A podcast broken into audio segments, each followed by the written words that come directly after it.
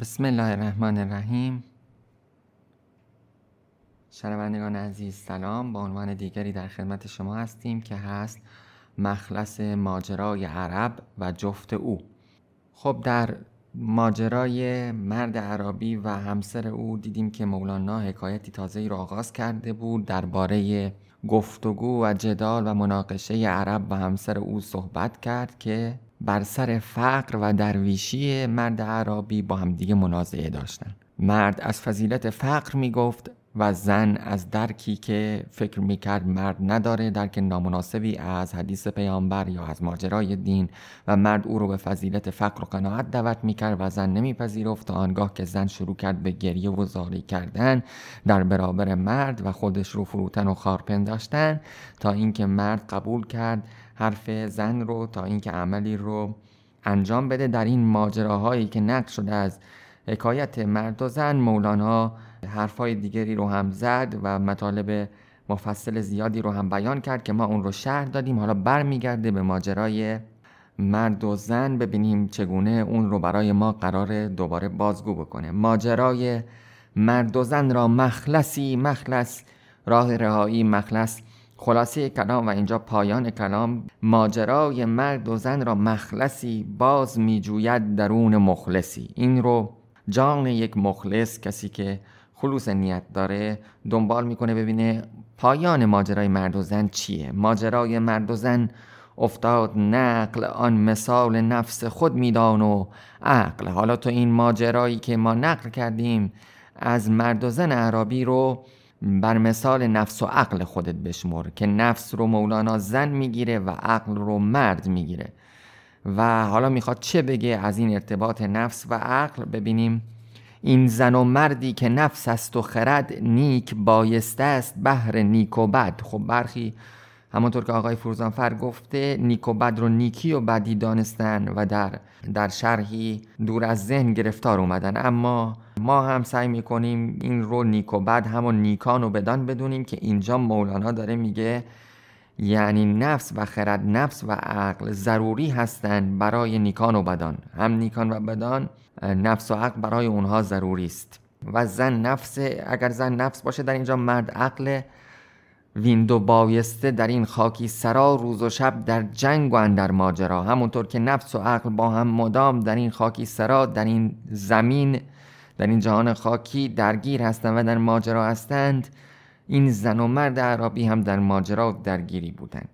پیش از این گفته شد که در حکمت ما عقل نفس و جسم سه امر اعتباری هستند که چون از نور انوار یا از واجب الوجود یا از عقل مطلق اینها خدا هستند در هر دریچه ای که نگاه بکنیم و از هر نظامی که نگاه بکنیم امری صادر بشه.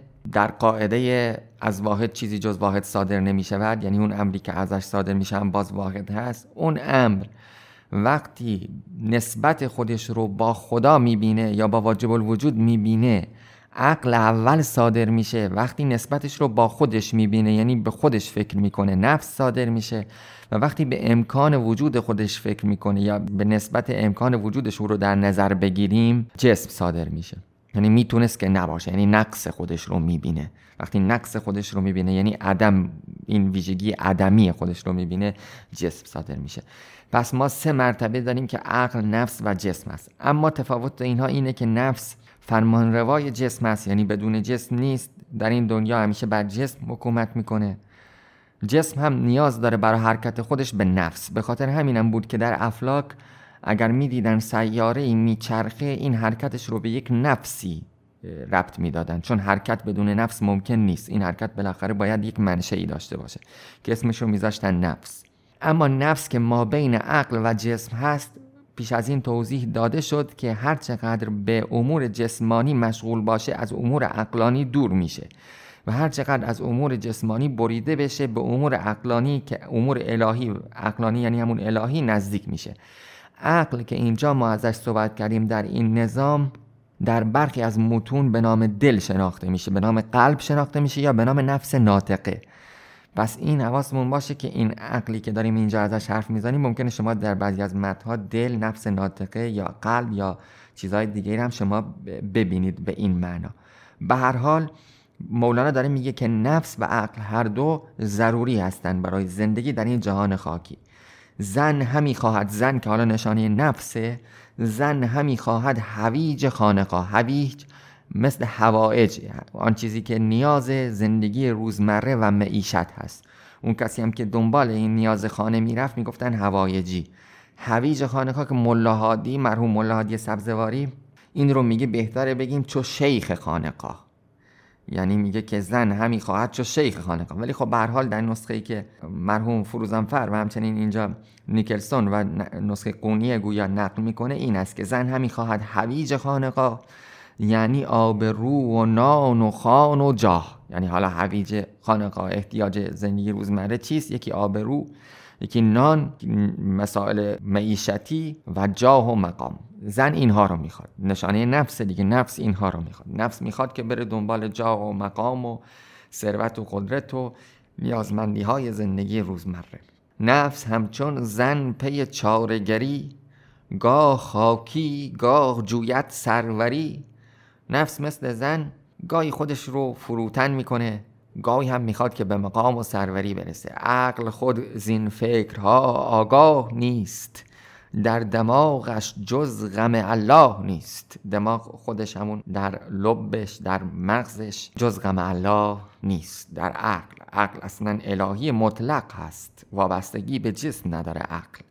به خاطر همینم سراسر الهیت سراسر فعل و چون هر چیزی که ما می توانیم اون رو به فعلیت تبدیل کنیم یعنی به وجود بیاریم بالقوه است الان دیگه. ولی عقل خودش بالفعل محض هست. و هر آن چیزی که بالفعل محض هست الهیت محضه. هر آن چیزی بالفعل در میاد در واقع الهیت محضه. و عقل که چیزی جز غم الله نداره. ولی نفس فکر می‌کنه به معیشت به واسطه چی؟ یعنی با به وسیله چی؟ به وسیله جسم. جسم رو به حرکت در میاره نفس. گرچه سر قصه این دانست و دام صورت قصه شنو اکنون تمام. اگرچه راز قصه این دام و دانه است تو بیا و صورت قصه رو بشنو. حالا چرا صورت رو چرا ظاهر قصه رو تو باید بشنوی؟ مولانا می‌خواد اینو برای ما شهر بده که خیلی برای ما مهمم هست. گر بیان معنوی کافی شدی اگر فقط بیان معنا کافی بود خلق عالم باطل و عاطل بودی گر محبت فکرت و معنیستی صورت روز و نمازت نیستی. اگر محبت و عشق فقط معنا بود دیگه اصلا نماز و روزه وجود نداشت و کسی نباید نماز می‌خوند و روزه می‌گرفت. اینجا برای ما بی نهایت مهمه. مولانا در این تحت این عنوان با دو فرقه مخالفت می‌کنه. یک باطنیگراها هستند که اینها فکر می‌کنن که صورت نماز و صورت روزه و صورت شریعت در واقع فرعه و میشه رهاش کرد و فقط به معنی پرداخت. و دوم کسانی هستند که ظاهرگرا هستند و فکر می‌کنن زیبایی خدا رو میشه در زیبایی شاهدان و زیبایی دنیوی دید و مولانا با هر دو می‌خواد مقابله بکنه. امری که اکنون در جهان ما هم وجود داره و یک سری از مدعیان عرفان یا فهم عرفان به این سو رفتن که فکر می‌کنن بزرگان عرفان یا سالکان راه به مرحله ای رسیدن که شریعت رو کنار گذاشتن. یعنی دیگه نماز نمیخوندن روزه نمی‌گرفتن و صورت رو کنار گذاشتن چون به معنا رسیدن. کاری نداریم با این مسئله که افرادی که در این باره صحبت می‌کنن خودشون چه دون پایه از کسانی چون بایزید بستامی و ابو سعید ابوالخیر و امثالهم هستند و با این حال چنین ادعای می‌کنن و ترک نماز روزه کردن. اما ما برای اینکه بیان کنیم این حرف مولانا رو که سالکان راه و پیران و بزرگان عرفان چقدر به شریعت وابسته بودن و صورت رو نگه می داشتن که مولانا می‌خواد بگه که صورت هم واجب نگه داشتنش در همین ابیات و ما تعجب می‌کنیم از کسانی که به مولانا می‌پردازن و اینها رو ندیده می‌گیرن. ما می‌خوایم اینجا بپردازیم به داستانهایی که از اولیا اومده در این باره تا تقویت بکنیم این نظر مولانا رو در اولیای خدا در عرفان. همونطور که گفته میشه ابو سعید ابوالخیر در یک جا میگه و هر چه می‌کردیم در آن مطابق خبر رسول بودیم و جای دیگری هر چه نوشته بودیم یا شنیده که مصطفی علیه السلام کرده است یا فرموده آن به جای آوردیم. تا که نوشته بودیم که در حرب احد پای سید را جراحتی رسید و بر سر انگشتان پای ایستاد و اوراد بگذارد که قدم تمام بر زمین نتوانست نهاد. ما به حکم مطابعت وی بر سر انگشتان پای ایستادیم و چهارصد رکعت نماز بگذاریم. میگه هر خبری که از پیامبر به ما می‌رسید ما مطابعت پیامبر می‌کردیم. تا جایی که وقتی خبر به ما رسید که در جنگ احد پیامبر پاش زخم شده بود و روی نوک پا ایستاد نماز خوند. ما به مطابعت پیامبر 400 رکت نماز بر سر انگشتان پا خوندیم. ابو سعید میگه یعنی تا این اندازه من مطابعت سنت می‌کردم. همه حرکات ظاهر و باطن را بر وفق سنت راست کردیم چنان که عادت و طبیعت شد. و ببینید که اینجا خودش داره این رو میگه و چگونه است که افرادی ابو سعید رو به ترک شریعت محول می‌کنن اون رو. تا شر را سپری نکنی. پنداشت پدید نیاید که پنداشت در دین بود و دین پس از شر بود. تا شر رو تو گذر نکنی تا شر رو نری تا راه شریعت رو نری که نمی‌تونی به دین برسی. ناکردن کفر است و کردن و دیدن شرک. تو هست و او هست دو هست شرک بود. خود را از میان بردار. ببینید اینجاست همون حرفی که در ابو سعید می‌زنه. اگر تو انجامش ندی میگه کفره. اگر تو نماز نخونی ناکردن. اگر اطاعت رو ترک کنی کفره. و اگر اطاعت کنی و باز خودت رو ببینی این شرکه. یعنی هر دو رو داره رد می‌کنه. اینجا ابو سعید خیر ما همچنین در گفتار بایزید بستامی و حکایاتی که از بایزید بستامی نقل شده این رو داریم که در جای در تذکرت الاولیا نقل می‌کنه که هر کی قرآن بخواند و به جنازه مسلمانان حاضر نشود و به اعادت بیماران نرود و یتیمان را نپرسد و دعوی این حدیث کند بدانید که مدعی است. یا درباره او همونجا گفته میشه نقل است که او را نشان دادن که فلان جای پیریست بزرگ. به دیدن او رفت. چون نزدیک او رسید آن پیر آب دهن سوی قبله انداخته بود. در حال بازگشت او را نادیده. گفت اگر او را در طریقت قدمی بودی خلاف شریعت بر وی نرفتی. یعنی فقط راه ها رفت فرسنگ ها شاید رفت تا اون پیر بزرگ رو ببینه. وقتی دید از دور که اون آب دهان سوی قبله انداخت برگشت. گفت اگر او در راه طریقت بود خلاف شریعت عمل نمی کرد و اینه که یعنی اینقدر به عمل مرممنای شریعت با یزید بستامی اعتقاد داشت.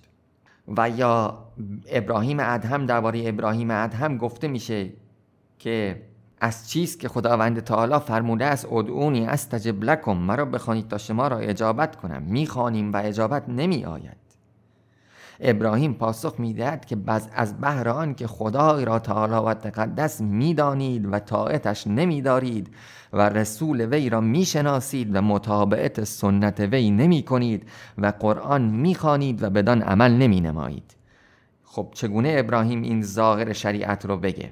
و در نهایت جایی که از جنید بغدادی نقل کسی به نزدیک جنید آمد و گفت از اهل معرفت گروهی که ترک اعمال بگویند. جنید گفت این به نزدیک من بزرگ است و آن کس که دزدی کند و زنا حال او نزدیک من نیکوتر است از حال آن کس که او این گوید و عارفان به خدای کارها از خدای فرا گیرند و رجوع با خدای کنند و اگر من به هزار سال بزیم از اعمال یک ذره کم نکنم.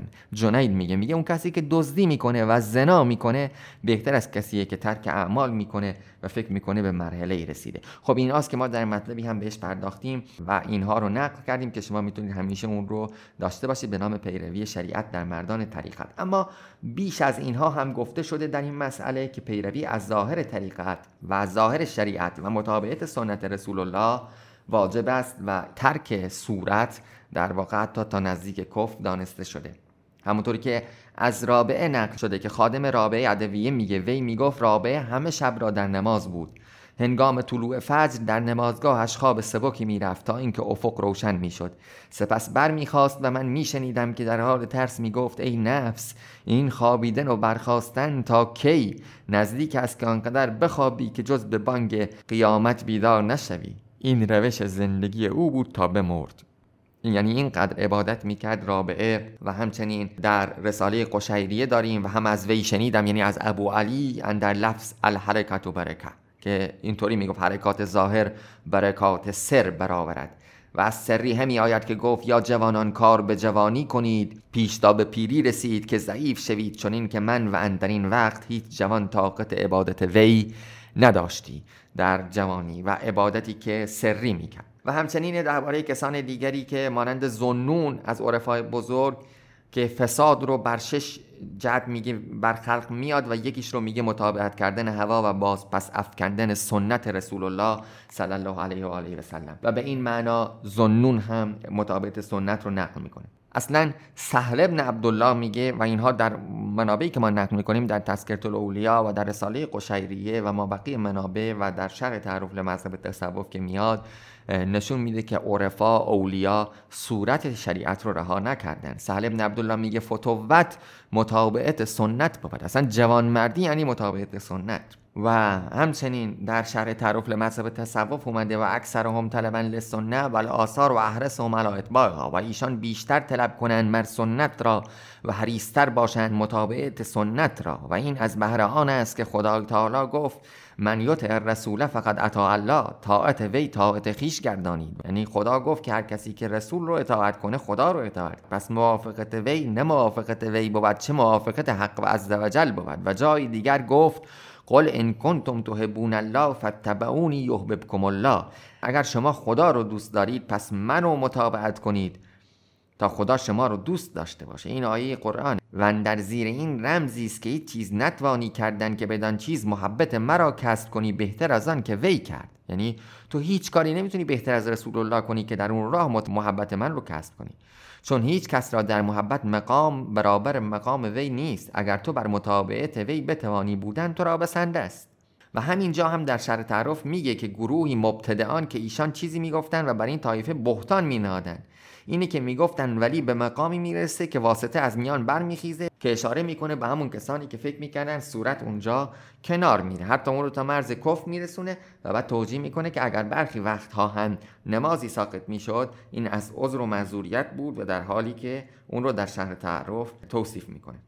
و همچنین از بشر آفی از محمد ابن اسلم توسی و از ابوالقاسم نصرآبادی در تسکت اولیا چنین چیزهایی در مطابقت سنت و ظاهر شریعت آمده. با این حال آن چیزی که مولانا اینجا می‌خواد بگه اینه که ما درگیرش هستیم در این زمان و مولانا داره میتازه به اون میگه گر محبت فکرت و معنیستی اگه محبت فکرت فکر و معنا باشه صورت روز و نمازت نیستی. دیگه ظاهر روز و نماز رو تو نداری. هدیه های دوستان با همدیگر نیست در دوستی الا صور. یعنی اگر دوستی به دوستی می‌خواد هدیه بده خب صورتی شکلی ظاهری رو باید بالاخره به او هدیه بده.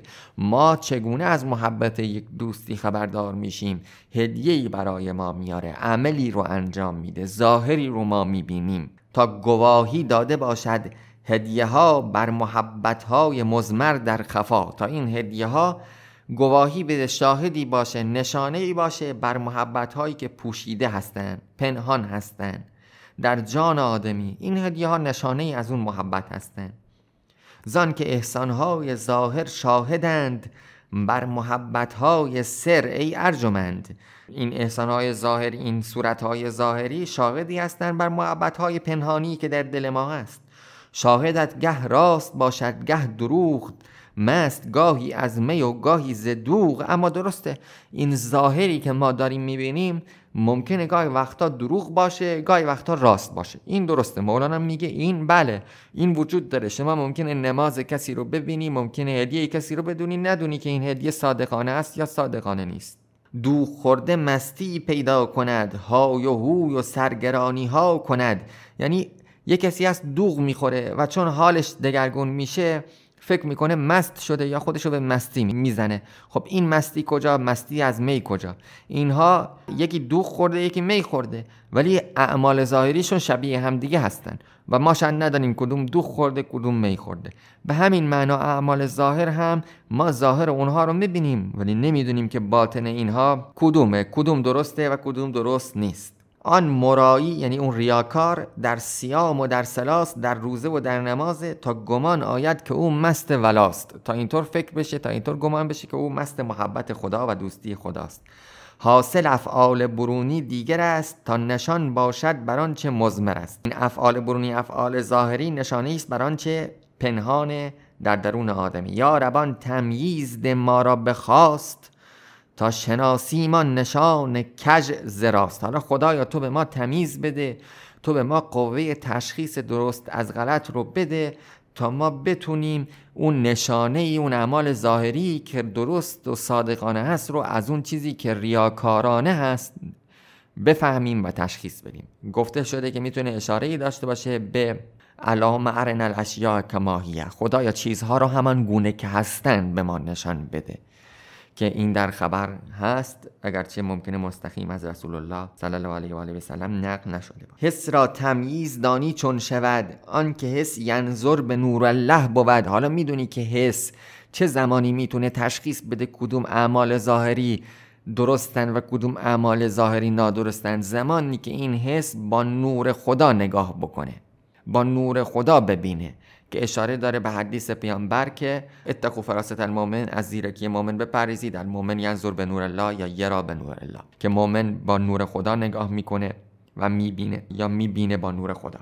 وقتی که این هم در همون سلسله نفس و عقل و جسم که توضیح دادیم میگنجه که وقتی نفس از خواستهای جسمانی رها شد دیگه فقط به دیده عقل یعنی به نور خدا می‌بینه. و چون با نور خدا می‌بینه حقیقت اشیا رو می‌بینه و اون زمانه که اون متوجه میشه کی ریاکاره و کی ریاکار نیست کدوم اعمال درسته و کدوم اعمال درست نیست و اون می‌تونه اشیا رو آنطور که هستن ببینه. آن زمان که با نور خدا ببینه. همون حرفی که مولانا بارها زده که اگر تو گوش خرت رو یا گوش این جهانیت رو و چشم آخربینت رو ببندی اون وقت اون چشم و گوشت باز میشه و به چشم و گوش خدا می‌تونی اشیا رو ببینی و بفهمی. ور اثر نبد سبب هم مظهر است. حالا اگر اثری هم نباشه خود سبب خود اون چیزی که داره اثر می‌ذاره خودش هم آشکار می‌کنه این ماجرا رو همچو خیشی که از محبت مخبر است. مثل کسانی که با هم پیوند خیشی دارن خب بینشون محبت هم وجود داره. یعنی تو به جایی که از محبت اونها بفهمی پیوند خیشی است از پیوند خیشی اونها می‌فهمی محبتی هست. یعنی از بالا به پایین. خود سبب نشون میده که اون اثرش چه است؟ چون که نور الله درآید در مشام مر اثر را یا سبب نبوی غلام. اصلا وقتی که نور خدا بیاد دیگه سبب و اثر اصلا باقی نمیمونه. و تو نیازی به اونها نداری. فقط نور خداست و تو با نور خدا همه حقیقت رو می‌بینی. یا محبت در درون شعله زند زفت گردد و از اثر فارغ کند. یعنی یا اینطور اتفاقی میفته که تو اینقدر از عشق الهی پر میشی دیگه ظاهر برات ملاک نمیشه. اونقدر پر از عشق و محبت میشی که همه چیز رو عشق می‌بینی. همه رو عشق می‌بینی و در اونجا قوه تشخیص و تمییز تو عیان میشه و مشخص میشه. حاجتش نبد پی اعلام مهر چون محبت نور خود زد بر سپه دیگه نیازی نداره که محبت خودش رو بیان بکنه اینقدر که محبت بر او غلبه پیدا کرده و بر افق نور خودش رو عیان کرده. هست تفصیلات تا گردد تمام. این سخن لیکن بجو تو. و سلام. میگه باید شرح زیادی بدیم تا این مطلب رو تمام گفته باشیم ولی حالا تو این سخن رو دنبال کن و جستجو بکن. و سلام که تمام می‌کنه این ماجرا رو. و بعد میگه وان که آن معنی در این صورت بدید یعنی برعکسش هم یعنی تا اینجا گفت چی؟ گفت صورت لازمه و واجبه که ما صورت رو داشته باشیم. همونطور که در فیه مافی هم در شرایط زمانی هم شما می‌تونید ببینید که اشاره شده به اون متن فیه مافی که در فیه مافی هم مولانا میگه میگه دانه قیسی رو که تو اگر مغزش رو فقط بکاری که گیاهی رشد نمی درختی رشد نمی‌کنه تو باید با پوستش اون رو بکاری تا درختی رشد بکنه. پس صورت اعمال هم واجبه که ما اونها رو انجام بدیم. در فیه مافی هم مولانا به این اشاره می‌کنه. ولی صورت رو خو همه ما نمی‌تونیم تشخیص بدیم که کدوم ریاکارانه است کدوم صادقانه است کدوم صادقانه نیست و نیاز داریم به نور الهی و به حقیقتی که خدا بر ما اون رو روشن کنه. وان که آن معنی در این صورت بدید صورت از معنی قریب است و بعید. ولی برخی هم هستن که فکر می‌کنن معنی در خود ظاهر هست. یعنی خود ظاهره که تمام معنی رو در بر گرفته. میگه اینطور نیست. ظاهر و صورت ها مثل صورت نماز و روزه مثل صورت زیبا. به معنی نزدیکه ولی از معنی دور هم هست. به یک معنا به معنی نزدیکه به یک معنا ازش دور هم هست. چون تمام معنی که نمی‌تونه در یک صورت زیبا خودش رو نشون بده. تمام معنی که نمیاد اون فقط نشانه است فقط پرتوی است از اون معنی. در دلالت همچو آبند و درخت چون به ماهیت روی دورند سخت. مثل آب و درخت که آبی که داره درخت و زنده نگه میداره اما درخت و آب که در ماهیت در چیستیشون ماهیت یعنی چیستی. از ماهیه ما هو آن چیست؟ از چیستی میاد. چیستی اینها فرق داره از وجود اینها. وجود همه ماها مشترکه. بهش میگیم اشتراک معنوی داره. و همهشون از وجود خداست. و تنها یک وجودی در اون دنیا است که واجب الوجود و خداست. اما پرتو او در اعیان در چیزهایی که ما می‌بینیم خودش رو نشون میده و در هر چیزی به یک اندازه خودش رو نشون میده. این ماهیت ها این چیست ها این چیستی ها این صورت ها این زواهر نشان دهنده نور خدا هستند.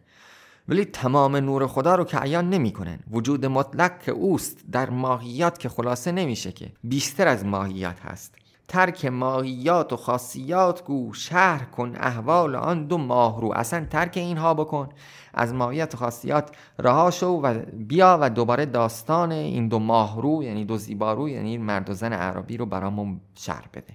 که در قسمت دوم صورتگره ها رو مولانا داره نقد می‌کنه. ظاهر بینانی مثل همونطور که گفته شده اوهد الدین کرمانی که حتی شمس هم به او تنهی می‌زنه در دیداری که با او گویا داره. این بود از گفتار امروز ما که خیلی برای شرح حال خیلی از کسانی که شاید امروز عمل نمی کنن و دست از عمل شستن و کسانی که ظاهر بین هستن و شاهد بازی رو می‌بینن. در ادبیات شاهد بازی یعنی معنا رو در شاهد و در صورت شاهد می‌بینن. به هر دو طریق مولانا وارد میشه و اونها رو نقد می‌کنه و حالت میانی رو مولانا می‌گیره که صورت لازمه. اما تمام و کمال بیان کننده معنا نیست و همچنین صورت رو نمیشه ندیده گرفت و اصل معناست. انشالله که این گفترم سودمند واقع شده باشه تا گفتر دیگر خدا نگهدار.